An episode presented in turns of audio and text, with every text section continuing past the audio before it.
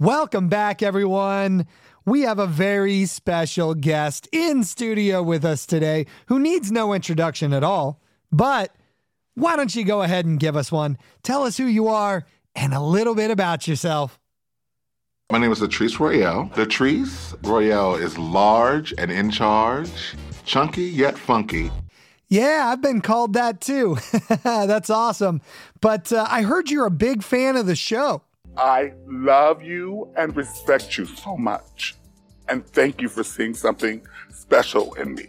Well, of course, you're super talented. And that mic sounds terrible. Why don't you get a little bit uh, closer to your mouth there? You know, we don't agree on everything, though. I know right before we started here, we were talking about cell service and uh, Wi Fi and stuff. And I couldn't believe it. But why don't you tell the audience the type of internet connection you prefer? Five G's, please. Come on, Latrice. You know 5G is bad. You know 5 Come on, everyone knows 5G is bad now. Anyway, I know we'll never agree on that one. But uh, what do you think about being in studio so far? How has your experience been today? The level of unprofessionalism, far too much. Jeez, all right, all right, calm down. Sound kind of hangry. Why don't you? Here, I got some. I got some. Uh, here's some Diet Coke and some trail mix. Jeez. Get those nuts away from my face.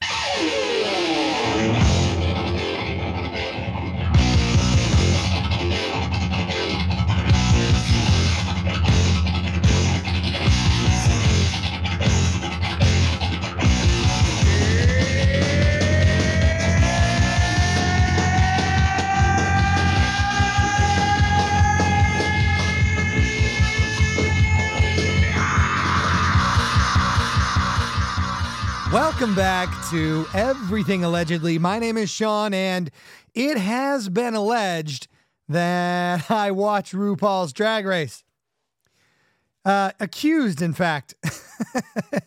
but before all that, let me just say, let me just say thank you so much for um, for listening, for uh, subscribing, for sharing the podcast because it is doing great. It's killing it. So uh, thank you so much for that couldn't do it without you.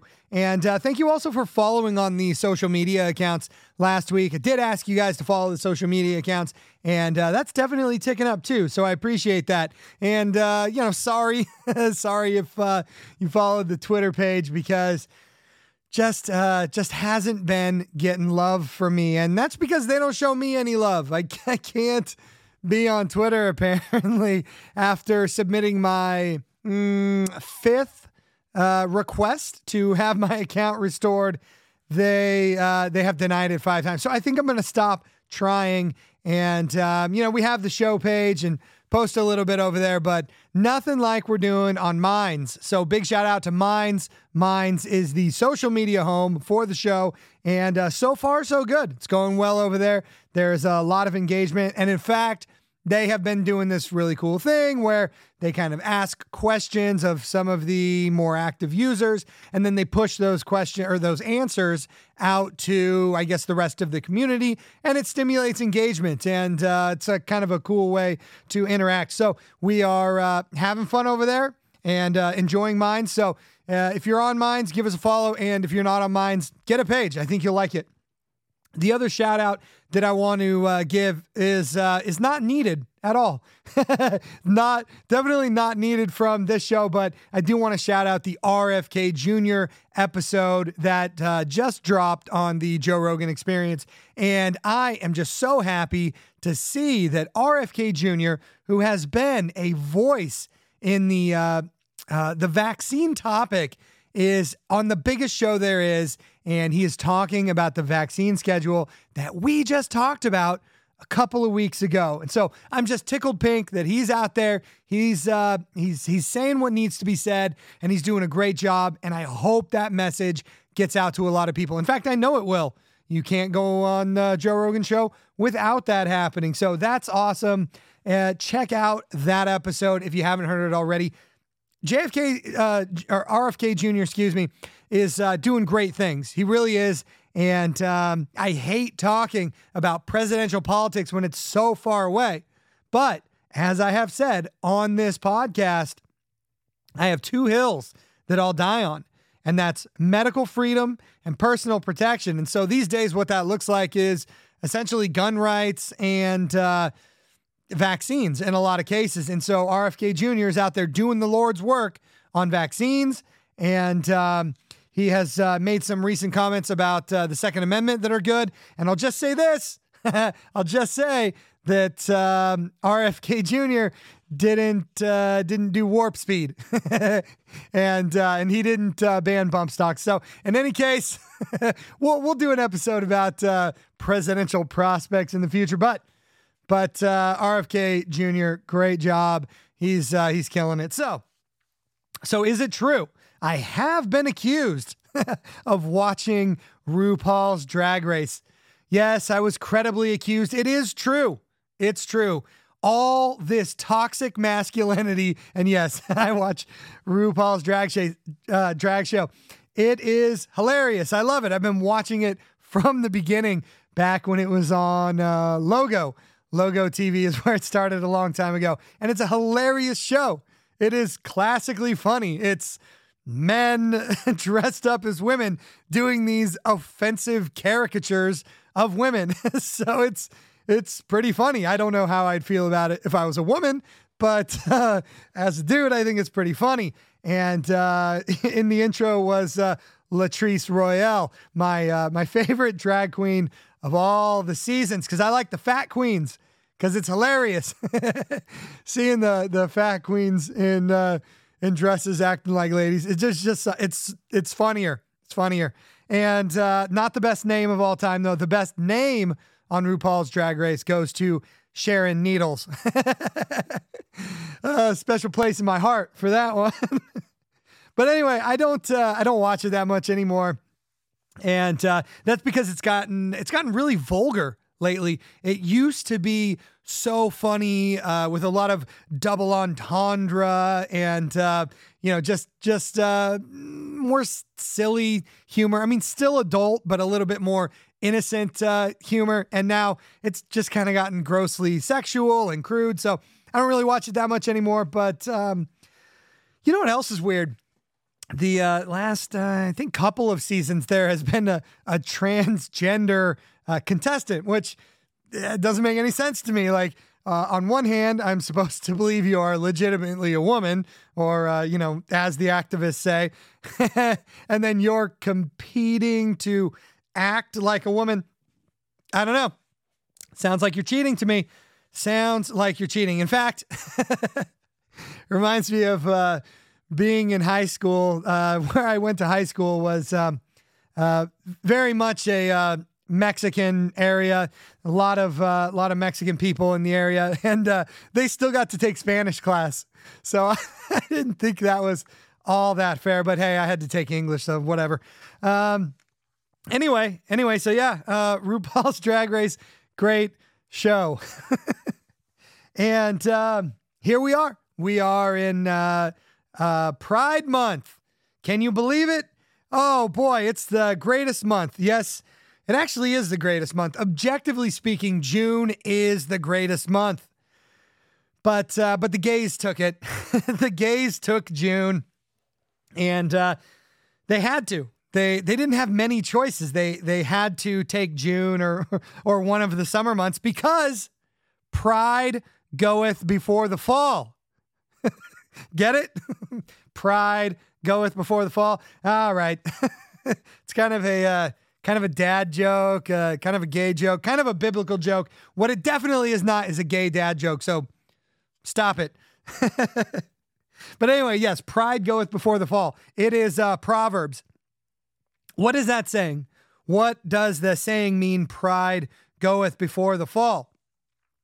Because now we have an entire month dedicated to one of the deadly sins. We should examine this.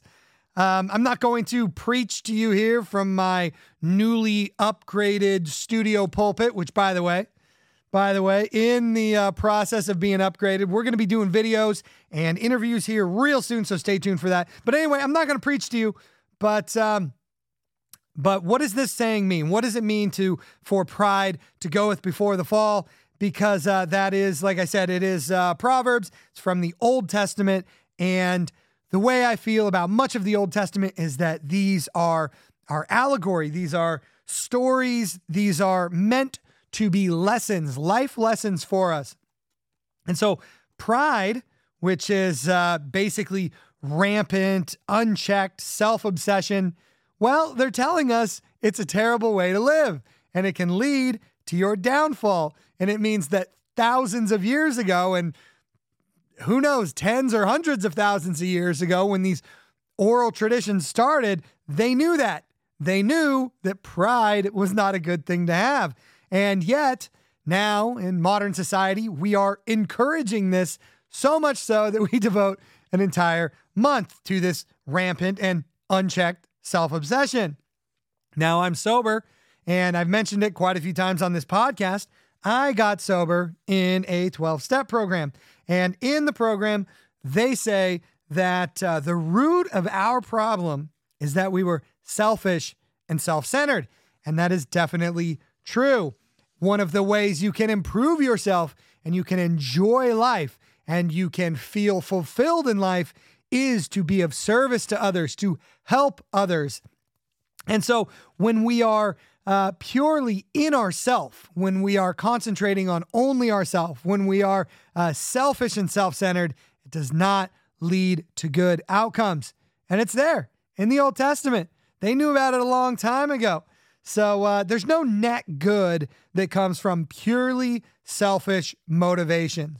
And uh, and and lately it's like uh, it's like the me generation. It's it's uh, all about this. Um, it's all about self. It's all about you know being offended by by the words other people uh, uh, say, and and and uh, you know having a safe space and uh, taking time for self love and self care, and yeah, it's basically everything on TikTok. and um, and so, what is Pride Month about? Is is is is that what Pride Month is about? Well, uh, kind of, because it's not it's not really anymore about uh, equality and acceptance, and it's increasingly becoming about this new religion, this new state approved religion, because um, because nothing quite says that uh, you want to be accepted or uh, you want to be treated equally or you just want the freedom to love whoever you want to love. Nothing quite says that like putting on your your studded leather harness and your gimp mask and and your rainbow strap on and parading down the street spanking people, right? Cuz that's that's how you gain the uh the public support for for your uh your uh what will we call it? Oh geez, sorry about that. Just hit my headphones on the microphone. I'll try and uh, try and get that one out of there. But anyway, uh, so so yeah, uh, the reason we know it's not about um, equality, acceptance, and things like that is because Pride Month or the Pride movement, uh, so called, has been around in the U.S. for a, long, long time, and um, and I, your humble host, has uh, has a long history for uh, supporting gay rights. Uh, no, not in my gimp mask and strap on. No, it's uh, I had a different approach, but uh, but uh, an advocate nonetheless. growing up in California, this was back in I want to say 2008, 2006 ish, around there.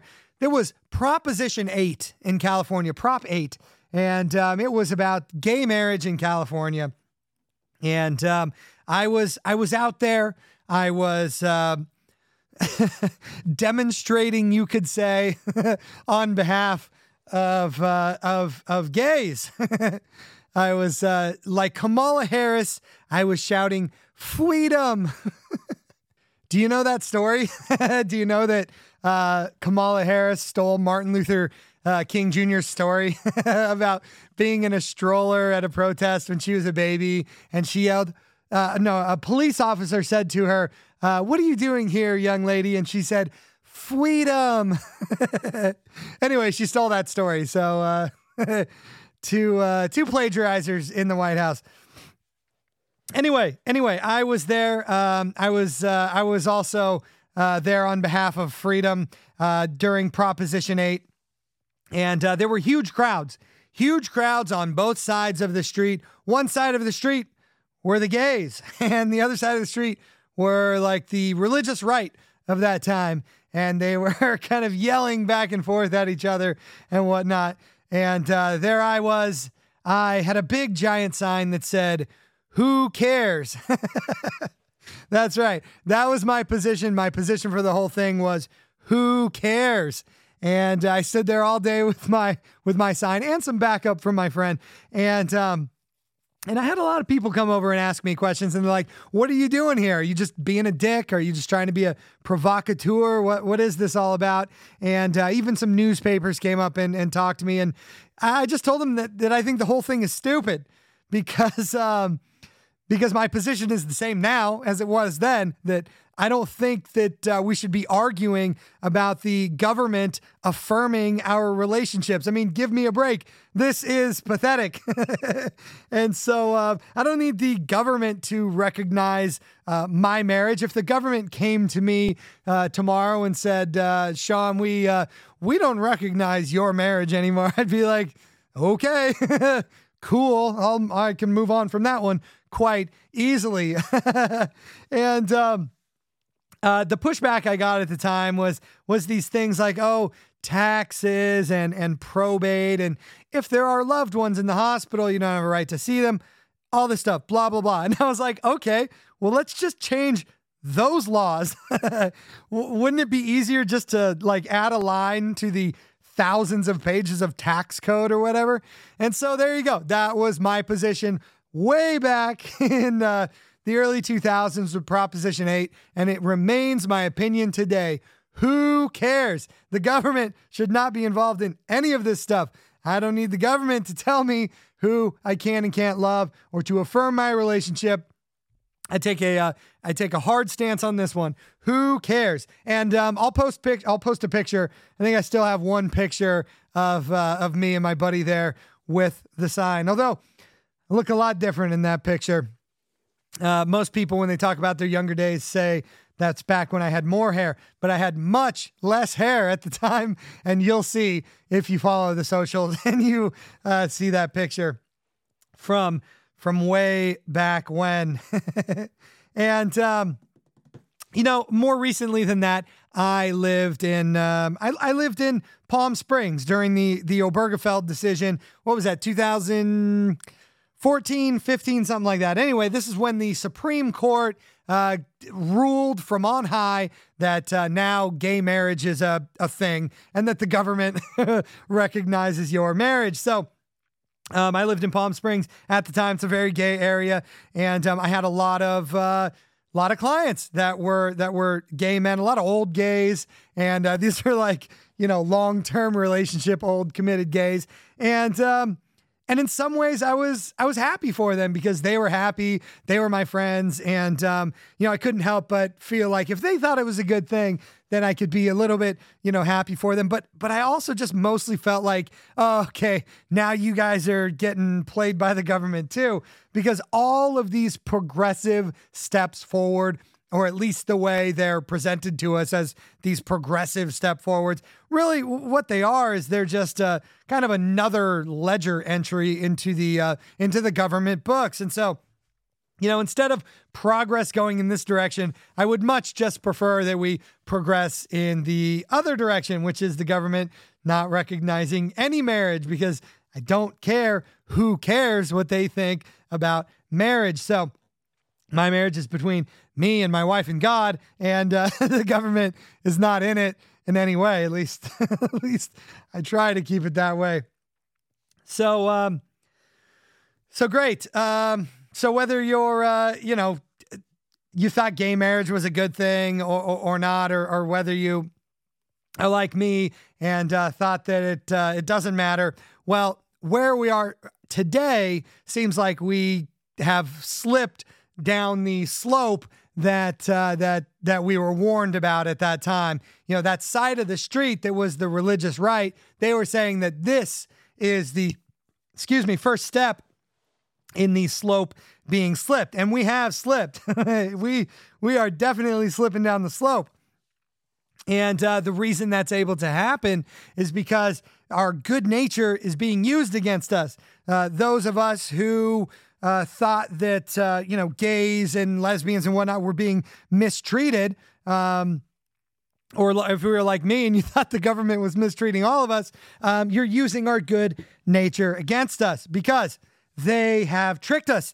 They have used this Trojan horse to usher in the state religion that uh, that we have today, and it's a control mechanism, and everyone is falling for it. Let's consider the flag that you have most certainly seen everywhere this month. The newest iteration of the rainbowy flag is called the New Progress Pride flag. And I will post a link to this, but thank you so much to Volvo. That's right, the car company Volvo the family car manufacturer Volvo gives us the definitive guide on pride flags of all kinds. it's a very interesting one, so I will I will link to it. Go through that uh, that article. anyway, we're going to be talking mostly about this the new Progress Pride flag.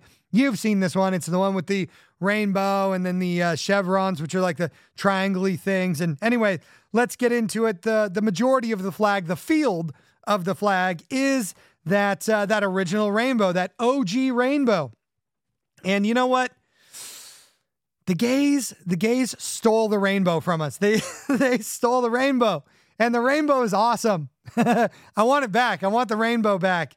And uh, I'm not taking it back for straight people. I want it, I want it back for everyone. I want the rainbow back in public domain. And um, you know, I want Palm Springs back. I want Palm Springs and uh, and Key West. Uh, uh, you can have San Francisco. You guys can keep San Francisco. That one, uh, no thanks. it's yours to keep. Uh, then we move from the uh, the rainbow uh, field of the flag eh, onto the left there, and that's where you'll find those chevrons. These are the triangle looking things, and the first two there from uh, from the right to left is the black and brown.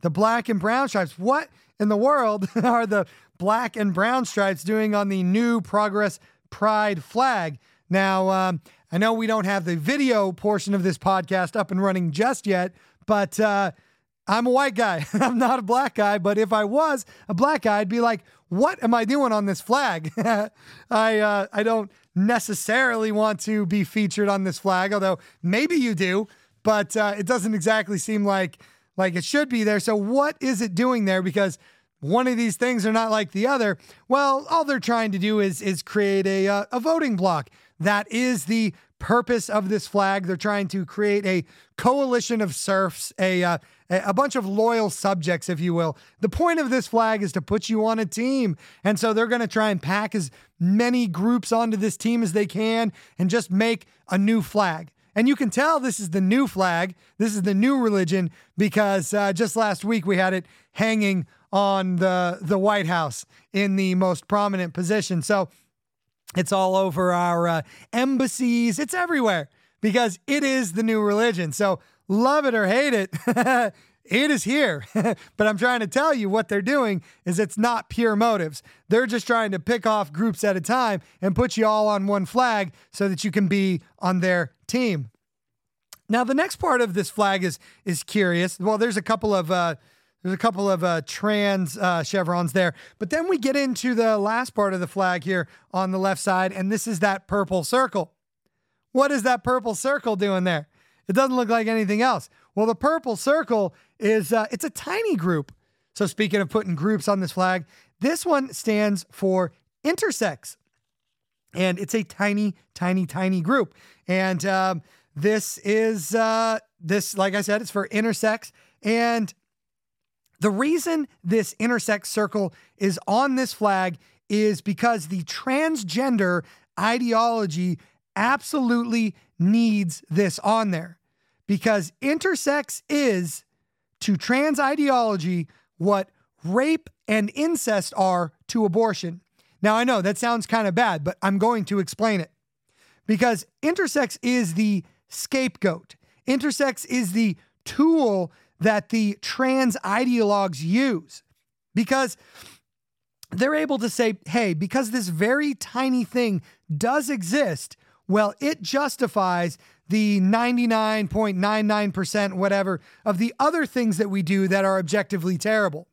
And those objectively terrible things are, uh, you know, transgender surgeries and and hormone blockers and all this very unnatural, terrible stuff that gets done. But so as you can see, rape and incest is used in the abortion industrial complex to say, hey, because this awful thing exists, we can do all these other awful things. And so incest has to be on this flag because they can say, hey, because this uh, very s- small portion of the population is affected by this genetic or um, mutational change, well, it justifies everything else we're trying to usher in right now. And it is a thing.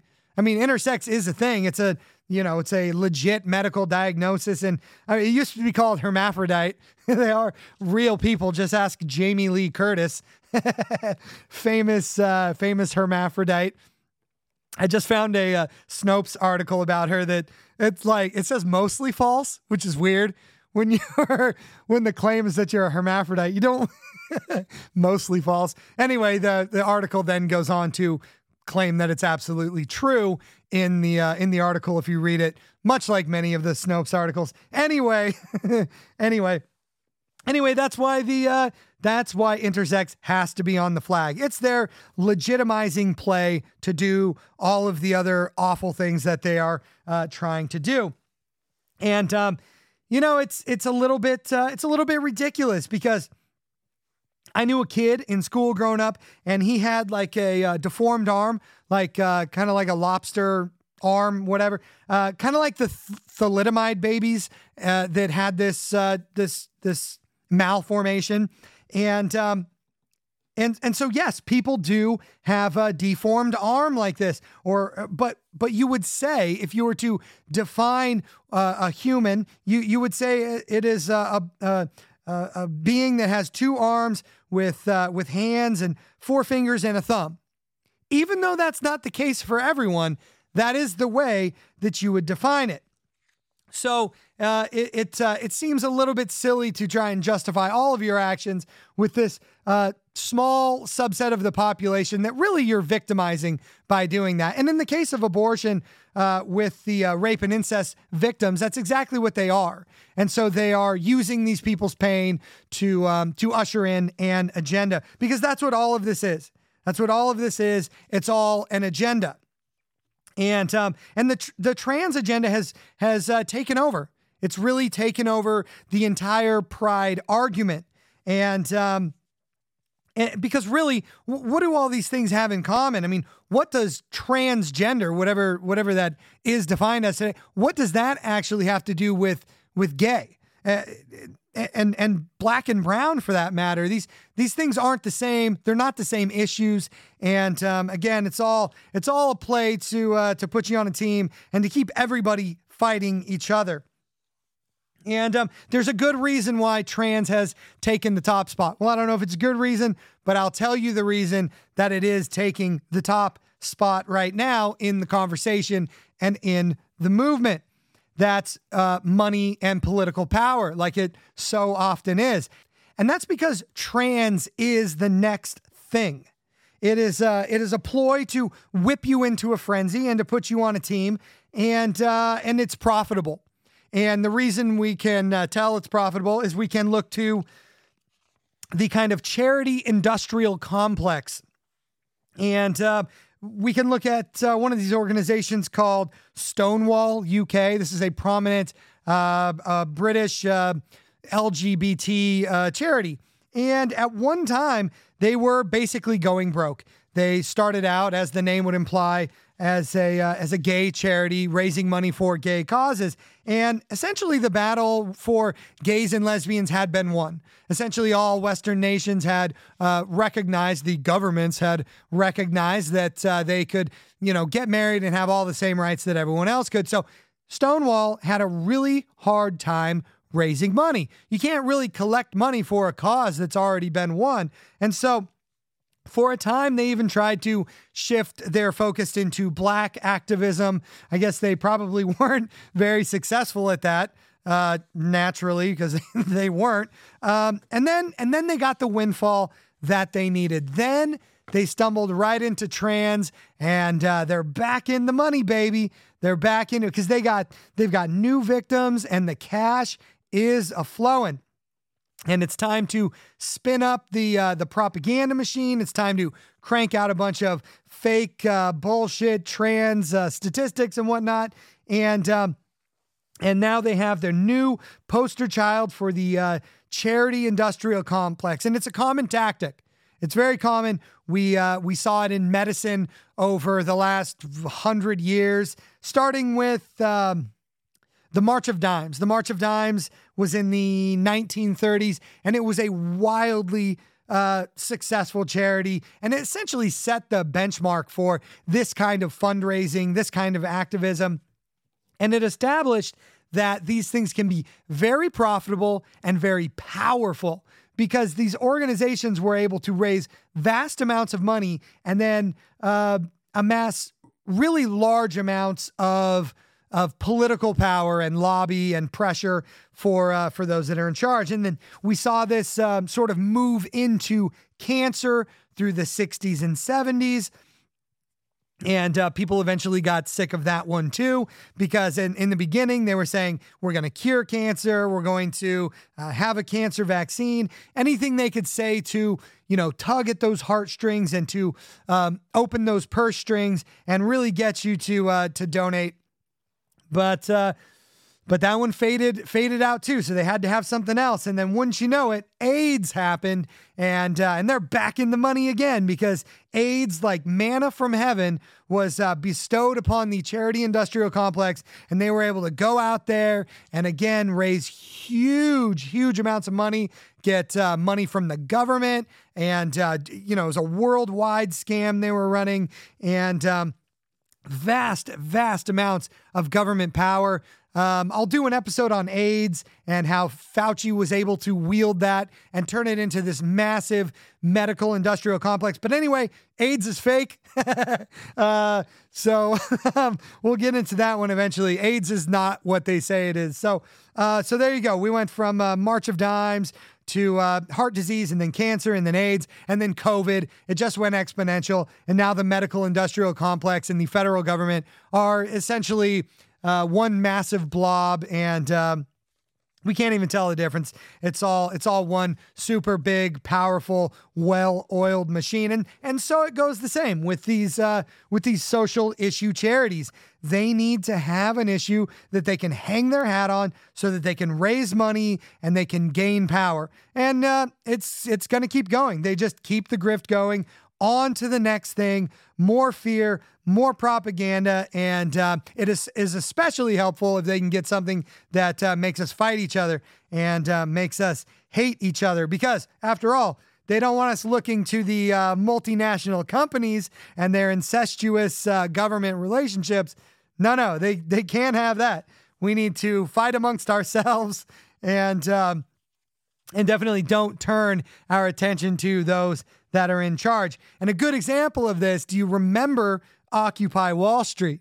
Occupy Wall Street was this um, left wing, populist, uh, sort of um, uh, uh, um, raising up against uh, the big money interests and uh, big business and the influence in government and greed and corruption. And man, it was gaining steam quickly. This thing came out of the gate hot, but they had to shut down Occupy Wall Street quick. No, they they couldn't have that that going on.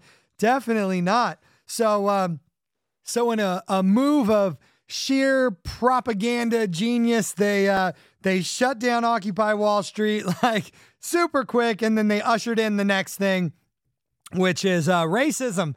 And uh, the the racism grift is uh, chugging strong today, and uh, and we know what this is. Uh, this is your uh, this is your Antifa, and uh, which is uh, you know just a well funded uh, thug operation just meant to get us to hate each other. And uh, you have your Black Lives Matter, which leverages a, uh, a name that is objectively true, but uh, bastardizes it by being just a Democrat operation because uh, because Black Lives Matter is Act Blue. That's where all the money went to Act Blue, which is a Democrat super PAC or or whatever. So so yes, we should be suspicious of a lot of these movements. A lot of these movements are astroturfed and they uh, they start out inorganically and they're uh, forced down upon us to get us to fight each other and to get us to look the other way. And um, and so now we have uh, now now we have uh, everyone fighting about the trans issue. That the trans issue is like this thing that definitely should not be uh, outraging. In fact, it shouldn't really even matter because what are we doing nowadays? We are kind of fighting around the fringes, fighting around the edges. We're talking about uh, bathrooms and changing rooms and sports and stuff. And um, I'm sorry to tell you, sorry to tell you, but this stuff shouldn't even matter. It shouldn't even be talked about because these things are governed by the laws of nature. And we cannot change nature. Uh, and um, I mean, just just think about just just think about the idea of uh, identifying as as something you are not. Uh, for some reason, we think that it is possible to identify as the other opposite of a binary that has existed for all time and uh, essentially all mammalian life. It's fully crazy.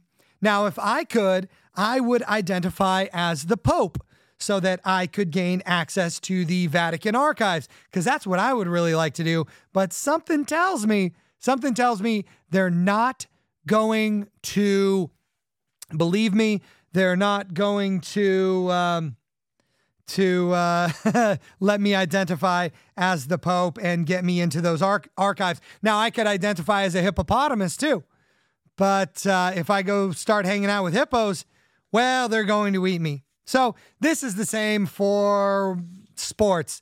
Uh, men have no business in women's sports, and um, they should not be there whatsoever. It is just objectively true and plain for everyone to see that men are much better at uh, sports that uh, have to do with endurance and strength and conditioning because that is just the facts of life. And so they have no business in women's sports taking the uh, medals and trophies away. And in fact, the other way around, I don't think it really matters. Can uh, women uh, compete in men's sports? Sure. Uh, if you want to compete in the physical sports with men, go ahead, give it a shot. And um, you know where that is concerned, when we're we're thinking of uh, both sides of this coin, well, what about bathrooms, locker rooms, and uh, you know uh, women's spaces? Men should absolutely not be allowed in uh, women's restrooms and women's spaces, and and more importantly, girls' spaces. Uh, they should not be allowed in there. Now, I don't really mind if some woman comes into the men's restroom and tries to pee in the urinal next to me. That's not where the problem is. The concern is where men go into women's spaces, go into women's restrooms because men are the sexual predators in like every case. So, uh, can we just exercise some rationality when thinking about these things? And listen, if a couple of people aren't happy with it along the way, so be it there's a bunch of things I'm not happy with. I don't have a flag. not yet, anyway. I'm working on it. and anyway, one of the real problems, speaking of of uh, you know girls' spaces, one of the uh, the big problems here is uh, is kids. This transgender movement, which, uh, if I'm being honest, I don't really care if an adult wants to, uh, you know, wear a dress. An adult man wants to wear a dress. In fact, I'll probably watch a show about it. But uh, the fact that they're coming after the kids, the fact that they're doing this to kids is awful. It's terrible. We should not be involving kids in this stuff. But but but here's what's really going on. And uh, this topic sucks, but uh, we got to talk about it because mark my words, mark my words, in five years or less, there is going to be a pedophile stripe on this flag. Make no mistake, there will be a pedophile stripe on this flag because, well, for a couple of reasons. But for some of the reasons I've already mentioned, which is that these shameless grifters will just move on to the, excuse me, on to the next grift. And uh, we've already seen them start to push for this. We've seen uh, these leaked videos of lectures and stuff from uh, from college professors, and we know that's where all this crap starts is in the colleges. We've seen them uh, talk about um, MAPS. That's the word they use. MAP MAPS, which are minor attracted pers- persons, trying to normalize this pedophilia thing, and um, and what is this acceptance about? What is this uh, push for acceptance for pedophilia all about? Well, the other thing it's all about is blackmail. That is why you're going to see a big push to normalize and to accept pedophilia. And it's why I am going on the record saying there's going to be a stripe on this flag for pedophiles.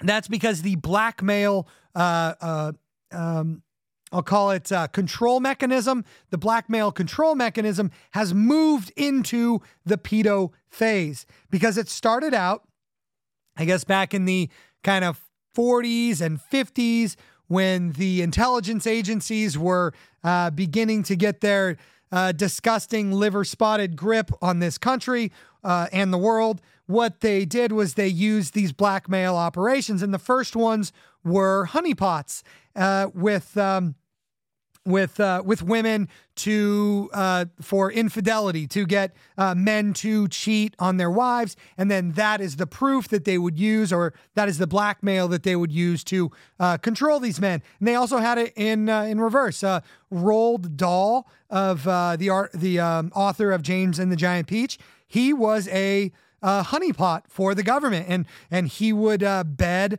the wives of military officers and and others, and uh, es- essentially extort information from uh, from the wives to to get information that way. So that was the uh, first phase of the uh, blackmail control operation, and then it moved into gay stuff um, for a, a, long time there. If the uh, the intelligence um, agencies had uh, proof that you were gay, that could be very detrimental to your credibility. It could be uh, really bad for your political career. It was a scandal if you were gay. And so it's not that anymore, in uh, the same way that infidelity doesn't seem to matter to anyone anymore. But, uh, but the next phase of this is pedophilia. And um, we know this is true uh, because of Jeffrey Epstein. I mean, the guy was running a pedophile ring for powerful people. He had uh, he had an island where he was doing it. He had the largest residential real estate space in Manhattan. This, despite the guy being, by all accounts, a pretty shitty investor. So, where was he getting all of this? Where was he getting all of this capital to run his operation? Well, it's pretty clear because his uh, partner in crime, Ghislaine Maxwell, her father, Robert Maxwell, is uh, was the head of Mossad. Mossad is an Israeli intelligence agency that is deeply intertwined with the CIA. So we can see we can see in real time that the blackmail operation is in pedophilia and the island and his uh, home, Jeffrey Epstein's um, uh, Manhattan brownstone, were wired for uh, video and sound in every single room. And so we can uh, presume that uh, what he was running was a blackmail operation. And so when you see when you see this push to normalize pedophilia, which is absolutely coming, it's already started. Well, what we're seeing is the people that are pushing this trying to free themselves from the blackmail that has been pushed upon them because they may have uh, participated in something and somebody has some information on them that they can't let get out. That is, of course, unless they manage to successfully destigmatize pedophilia like they have done with uh, the gay stuff in the past and uh, and uh, uh, affairs, extramarital affairs in the past. But the difference here, the difference here is the uh, the the great moral evil of uh, of attacking children, of assaulting children. So one of these things is not like the other. and uh, and we quite frankly can't stand for it. If people are gay or they had affairs, I think we can still tolerate them. That is not the case with pedophilia. Definitely not the case with pedophilia.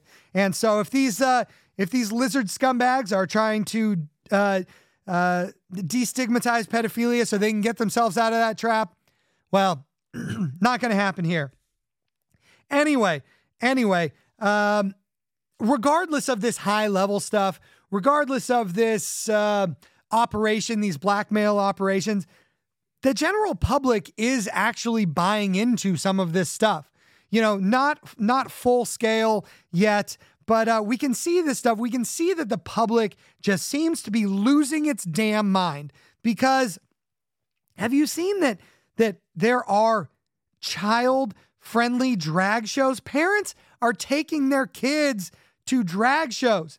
Now, as I said, I watched RuPaul's Drag Race. I've been to several uh, drag shows in person. I just have been to them, and um, they're not for kids. Let me tell you, this is not for children because drag is a kink. Drag is a, sexual proclivity of of these men, and, um, and you know what? Quite frankly, pedophiles in some case because if you're going to perform this kind of thing in front of children, uh, it's very telling. And so the fact that anyone would subject their children to this, it's it's rather scary, and it kind of makes me think that the fun vax stuff that we talked about, or that there's something going on within our physiology, within our brain that is making us act a little goofy because I can't think of anything worse than kind of exposing your innocent children to to sex unnecessarily, and that's what drag is. Drag is mostly, um, you know, about sex. It's a, it's about these uh, these uh, men's kinks. So, so what are we doing? What are we doing? Don't take your kids to drag shows. They don't need that. They don't need it. If they're into it, they're going to find it eventually. they don't they don't need you taking them to this stuff when they're kids. So can we stop doing that? Can we let kids just be kids? It's terrible. And then speaking of the trans stuff, you know, that's just kind of uh, one aspect of it. There is actually a movement now to trans children. It is fully crazy, fully crazy. I, I can't imagine what in the world would go through your head that you would make this lifelong decision for your child into a lifestyle that is dangerous because it is dangerous. Putting them on these hormones will absolutely shorten their life. It will eliminate their uh, ability to grow into sexual maturity. So to be able to have their own children or a family one day if they choose to.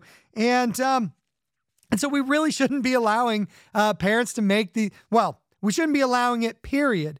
And when I say parents to make these decisions, that's because the parents are the ones making this decision. We all know this to be true. Children cannot consent. I really wanted a tattoo when I was a kid.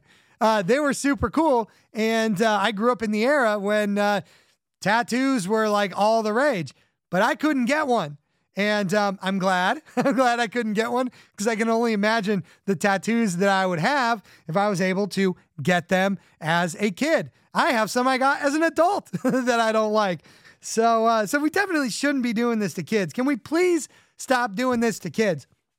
And you know what? Speaking of uh, stuff that I do, uh, what if, um, what if, say, say I demanded that uh, that that people take part in in my life, in my interest. Now, I love steam trains. I love steam locomotives. I think they're just the coolest damn thing that has ever existed. It's just a weird hobby of mine. I think steam trains are friggin' amazing. And that is my truth. My truth is that I love steam locomotives, and I think I should indoctrinate children into my uh, into my life, into my interest of steam trains. In fact, I demand it. So what if, what if I, um, what if I started doing, uh, you know, steam train indoctrination hour with children, and um, I I demanded that because it's my way of life, they should shovel coal into a steam train. Well, coal dust is not good for you, so they may develop health problems that shortens their life. But then what if, like, I don't know, 40% of the kids started falling into the firebox and uh, just just burning? And uh, that wouldn't be good, right? That wouldn't be good at all. And obviously, this is stupid. I do really love steam locomotives, and I, I, wish that everyone else did. Uh, but but you can see that it's a ridiculous thing because you don't want kids to do things that are unhealthy or dangerous. And yet somehow we find that we are doing that because the lifestyle, the trans lifestyle, is dangerous and it is unhealthy, even just from a basic physical level. It's dangerous. So we don't want that for kids. Now, nobody came to my school and uh, and and indoctrinated me into the steam train lifestyle. I just learned that one on my own. And so the same goes for uh, you know the transgender lifestyle. If you want to discover that as an adult, you do you. If you want to put on a dress, again, I'll watch the show. But I don't think we should be doing this to kids. They're they they uh, they depend on us to make sound decisions on their behalf, and so let's not do that. Uh, let's not indoctrinate them into a lifestyle that is uh, confusing and and depressing and and can be deadly in many cases. So let's lay off the kids. Let's stop doing that. And I know it's not most people. It's not it's not most of the general public that does this stuff. It is it is coming down from the top. Just like hanging this flag on the White House. This is an astroturf thing that is coming down from the highest levels of uh, government and and and big business and, and banking and uh, the the people who would wish to rule us. Those like uh, Bill Gates I know he comes up a lot, but you know, he is the quintessential lizard scumbag. And you know what he does? He goes around vaccinating brown people all over the world. And, um, you know, certainly in my opinion, and also in uh, RFK Jr.'s opinion, poisoning them. So he goes around the world uh, hurting them. And he's talked uh, in, in TED Talks about how depopulation and population control is his main concern. And this should be very concerning to us. I mean, let's just look at his pedigree. So, this guy, who was one of the richest guys in the world, who dictates so much policy, well, his father, Bill Gates Sr., because if you didn't know, the Bill Gates that we all know, he's junior. So, his father, Bill Gates Sr., was the head of Planned Parenthood. He basically took over from Margaret Sanger. Margaret Sanger started Planned Parenthood as a eugenics operation. She hated black people and she was trying to uh, push birth control and then eventually abortions, mostly into the black community. There are so many documents about her doing this. Now, what are these parallels between her starting this, Bill Gates Sr. then moving into that role, and now his son basically taking vaccines around to the entire world and um, vaccinating and sterilizing brown people all over the world. Well, they're all eugenicists. They, they all have a motive of depopulation. And so this push from the top for transgenderism, and now I'm not talking about, you know, people at fringe cases and whatnot. It's a very rare thing. I'm talking about this push from the top the flag on the White House, the BlackRock with their ESG scores. They're pushing this stuff from the top because at its core, transgender is a depopulation agenda. Because if they can get the kids on these hormones, it sterilizes them. It sterilizes them. And so, you know, in, in another small way, uh, I guess you could say that uh, gay and lesbian lifestyle, because they don't reproduce, uh, you, you can add that into their, their depopulation agenda. In fact, Margaret Sanger herself wrote about ushering in a gay agenda just for such reason. And so if you're gay, hey, that's fine. You know, be gay, w- whatever. But I'm just saying, recognize the signs from when this stuff is coming down from the top. The people who are perpetuating it, they don't have pure motives. They don't care about you. Think about, uh, you know, that flag hanging from the White House. I don't know how dumb you have to be to think that Joe Biden cares about any of the lifestyle on that flag. Let's think about what's on that flag. We have, uh, you know, the the the the gay rainbow. Well, Joe Biden spent his entire career up until five minutes ago uh, opposing gay marriage. So, you know, even the soft stance that I took of who cares, well, he was against it like vehemently, like on the other side. And then the black and brown stripes that are on there. Well, uh, Joe Biden said that he doesn't want his kids to grow up in a racial jungle. So, uh, and he also eulogized Robert Byrd, who was a prominent KKK member. So if I met Joe Biden, I might ask, hey, when did you decide that you were going to take all of these progressive opinions? When did you decide that you changed your opinion on all of these things you spent your entire life advocating against? That would be an interesting conversation. And something tells me he didn't change his opinion on any of that, but that he's just controlled and that this stuff is coming from the same places. It's coming from the think sta- the think tanks. It's coming from your Tavistock Institute. It's coming from your you know, uh, BlackRock ESG scores, and it's coming from those depopulationist eugenicists, and they're just flowing it right through Weekend at Bernie's Joe Biden. And so, uh, so you know what? I will, um, I will continue I will continue with my opinion that I started with way long time ago in 2006 or 2008, whatever it is. And I will go with who cares? Because that's how I feel. Who cares? You do you. If uh, you want, as a as an adult, uh, you know, if you want to be transgender and um, you know, essentially physiologically uh, give up your rights to have children, and that's what you really want, Go ahead, do that. Um, I don't think it's a good idea, but uh, you're free to do that. I am not going to uh, call you a woman if you wear a dress because I'm not going to participate in your delusion, but you're free to have it. So go right ahead. You do you. And so let me just kind of wrap this up and just say the, the main point that I'm trying to get across here is that pride has really um, it's really become this corporate propaganda, this astroturf movement from the government. And I really don't mind it the way it used to be. But I think we should be really weary of where it is going. We don't want it to turn into the uh, divide and conquer strategy that it really seems to be uh, moving toward. Because I don't want to divide us. I, I, think we can all live together uh, just fine. You do you, I'll do me, and, and we'll all uh, kind of move along together. So, you know, whether you think that kissing the government ring to allow you to get married, or whether you're like me and you're like, who cares? Uh, I think the federal government shouldn't be involved anyway. I think we can find some middle ground here. And so, like, channeling Rodney King for the second time on this show, can't we all just get along? can't can't we all just get along? And um, I'll caveat that by saying, can't we all just leave the kids alone? Let's let the kids be the kids. And so, if uh, you know, I'll just uh, I'll wrap it up there. But I do want to close with this. I want to close with this. I'm going to say.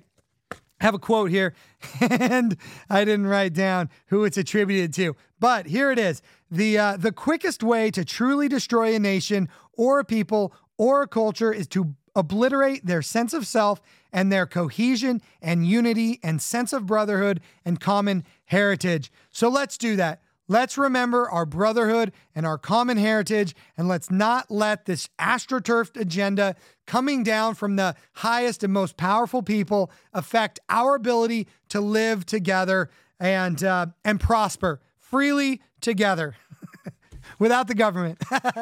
And anyway, so there we go. There we go. It's wrapped up. And um, I, I just, I couldn't end this show without a song from RuPaul because I don't know if you know this, but in addition to making Drag Race, RuPaul makes music of some kind. It's uh, it's definitely music. So uh, sit back, relax, and enjoy this absolute gem by RuPaul. And until next time, thank you so much for listening. We will see you next week.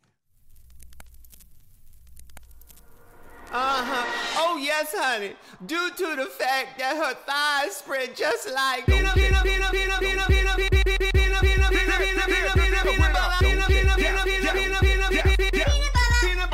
Gotta walk right through that door like before. High, high heels on a hardwood floor.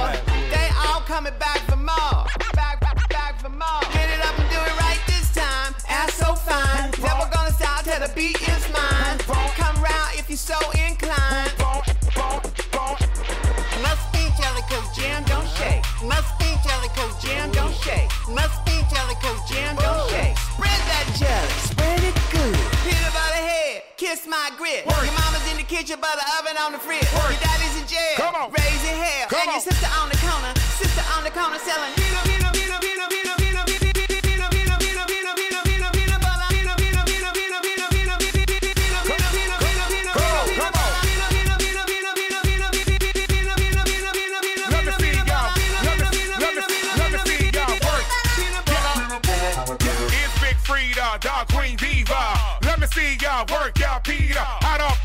the heater, making your cheese up. Yo cheese, yo, yo cheese up. When you hit the beat up, working your feet up. Jumping all around like you're catching a seizure. Black Biggie, RuPaul, and Freedia. Yes, yes, you better believe us. Jam don't shake, jam don't shake, jam don't shake. Strawberry jelly tastes so good. Must be Jelly jelly, cause jam don't shake. Must be jelly cause jam don't shake. Must be jelly cause jam don't shake. Spread that jelly,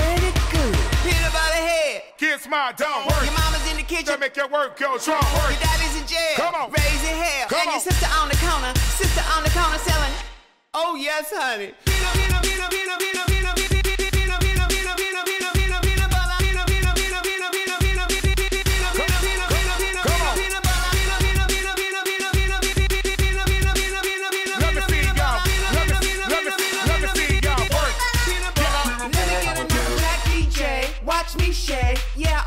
Just wanna eat this cake. Let me show you how to answer gay.